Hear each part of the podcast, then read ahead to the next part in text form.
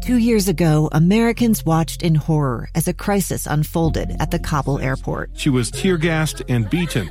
Images of thousands desperate to escape Taliban oppression filled our news feeds. More than 80,000 Afghans made it to America. But the story didn't end there. It was very cold. There was no power, no heat. Who would help our newest neighbors? I'm Andrea Smardon. In Stranger Becomes Neighbor, you'll hear the stories of some remarkable refugees who left their homes and their dreams behind only to start over from zero. Their only possession was three blankets. And you'll meet Americans who stepped up to help them. You want me to come when you deliver your baby. What can one person do in the face of an international disaster decades in the making? That's Stranger Becomes Neighbor. Find us at kslpodcast.com, follow us on Apple Podcasts, or anywhere else you listen. Inside Sources. Inside Sources. Inside Sources. Where KSL offers Utah deeper insights on the news. Host Boyd Matheson divides rage from reason and elevates the conversation on issues crucial to our community. On KSL News Radio 102.7 FM and 1160 AM. Wild horses are one of the icons of the West. They're also one of the Bureau of Land Management's biggest problems. Overcrowding in prisons, recidivism in our criminal justice system, also a problem. Is it possible that the old saying that what's going wrong on the inside of a man can be fixed on the backside of a horse? Let's begin. Think you know the news of the day? Think again. Well, it is true that wild horses are a big part of us out in the West. They're also a big headache and a very expensive one for the Bureau of Land Management. Uh, really a challenge there. Wild horses are a major drain on their funds. Uh, also, they can be incredibly hard on the land, which also makes it hard for our ranchers uh, and those that are uh, having cattle graze and so on. Uh, but no problem is without its solution. And, and often it's in the middle of challenging challenges that we find great innovation and great solutions. And the interesting connection we're going to get to today is how wild horses and criminal justice can actually come together to help people, uh, to especially help those individuals in the criminal justice system find their way back into being productive members of society. Uh, there was a fantastic piece over the weekend on Sunday on 60 Minutes, highlighted really one of the most unique solutions I've seen in terms of both managing wild horses and managing prisoners in our criminal justice system. So let's dive into that. It, it was on 60 Minutes. It was reporter Sharon Alfonsi who uh, got an interview first uh, with the uh, West wild horse population, uh, taking a look at where we are on that. Of course, we experience a lot of that wild horse and, and burro challenge here in the state of Utah. Uh, Holly Waddell is the division chief that oversees wild horses for the Bureau of Land Management. So take a listen of her description of the challenge. How many wild horses is the government now caring for? So we are currently caring for over 57,000 wild horses. And caring for them is not inexpensive. No. Uh, the cost of care for wild horses in our off range corrals and pastures was two thirds of our budget last year, which was a little over $70 million. $70 million to care for the wild horses. Taxpayer dollars.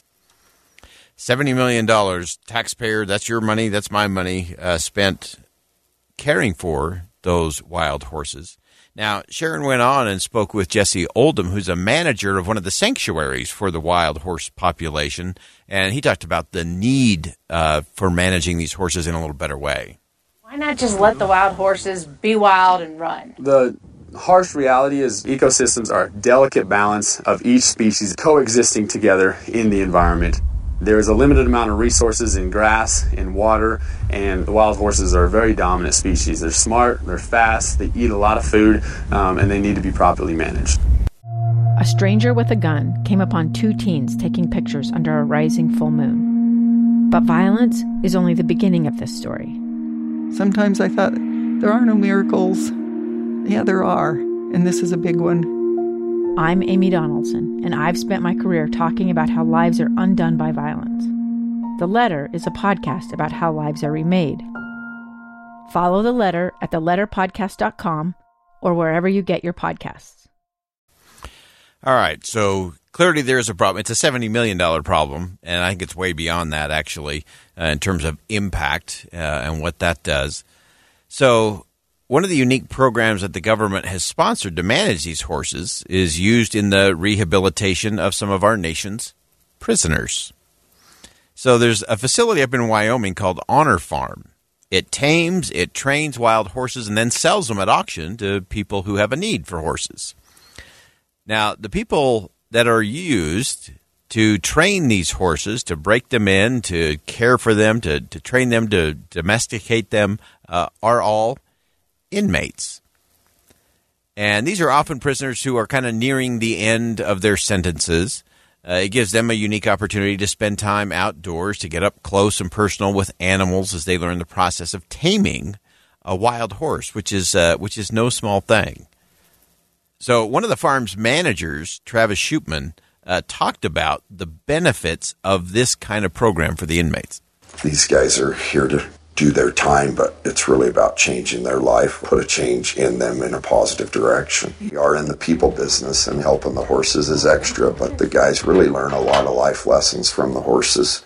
They learn to try, they learn to not lie to themselves about their feelings, they learn to control whether it's the highest of high emotions or the lowest of low emotions. So that's really interesting to me that they're in the people business. It's not so much about the horses; it is about the the people and making sure they learn uh, how to be honest with themselves. It was so interesting to see how they talked about the fact that the horse consents if you're scared, or the horse consents if you're if you're not uh, really confident in what you're doing, or you don't have a strategy for for how you're going to interact with them.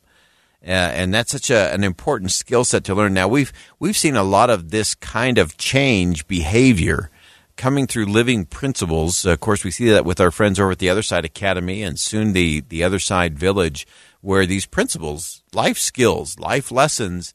Uh, are a great way to prepare someone to re-enter society as a contributing positive member.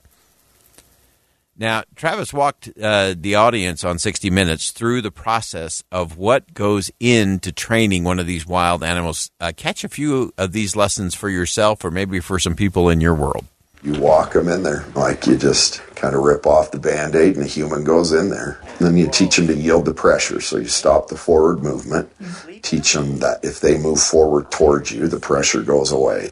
And then from there, you get to where you can touch them, you get to where you can pet them, introduce a halter, nice get them halter broke, and then you have that trust. Like they understand if they give up their right of flight to stay with you, there's some trust there. Are you talking about the horses or the, the horses? I love that Sharon questioned whether that was for the horses or the humans. I think the principle applies just as much to the human as it does to the horse. As we learn to yield, as we learn to uh, to cooperate, to be open, uh, so many things change. Now, it was also interesting in this interview. Again, this was on 60 Minutes over the weekend. Uh, Sharon spoke to the warden of the facility, uh, Curtis Moffett, uh, and really questioned, you know, is this kind of program, is this right for people who have, some of them, committed some pretty significant crimes and broken the law? Interesting response. People at home will say, like, these guys are felons. They've done terrible things, committed awful crimes, ruined families. Why should they be allowed to be out here, to be trusted, to be working with these horses. We don't provide the sentence to them. We don't provide the punishment for them. The judge decided all that. Um, our job is to supervise them while they're in here, um, and hopefully return them to society where they're responsible individuals, where they can be law-abiding citizens. I, I think this program goes a long way to do that, and I want to make sure they get out and, and we can believe that they're going to be successful and they aren't going to reoffend. Finally, uh, farm manager Travis Shoopman uh, reflected on the effects that this kind of approach to rehabilitation has had on the lives of the inmates, not just the horses. The horses are a major role in what betters those men. They can teach you life lessons every step every way. Teach you that you got something in you that you didn't think you had. They can teach you that it's okay to be afraid, but it can still be done. Nothing's impossible. There's so many life lessons. Such a great report from Sharon Alfonsi. Again, this was on 60 Minutes. You can check that out. Uh, it was a, a really fascinating, wide ranging uh, story that really does get to the essence, I think, of often where we fail in our, our criminal justice system is we often put people away, we lock them up, we treat them as liabilities to be managed rather than human assets with potential uh, to be invested and developed. And I think this is one of those things where if you just lock them up and you're just trying to control the behavior, the behavior doesn't change and they get out, and that's why they reoffend and are in that revolving door of the criminal justice system. This is about teaching lessons, principles, discipline, and the back end behavior takes care of itself. Uh, because they're they're finding all of those skills that maybe they missed when they were running with a gang or when they were in and out uh, of prison or when they were living on the street or they were uh, addicted to drugs and so on. Uh, and so it's a principle based approach to it. The horses just happen to be part of it. And uh, who knows? Maybe uh, maybe the old saying is true that uh, whatever is broken on the inside of a man really can be fixed on the backside of a horse. I think this is a, a great way and part of many conversations we need to be having in the country of better ways to rehabilitate and help those in the criminal justice system, recognizing they're needed in their communities and in their families uh, to uh, to add value and to make a difference, to not just be trapped in that system. So, a great way to think again about wild horses and what we can do for those in the criminal justice system. Think again with Boyd Matheson on KSL News Radio.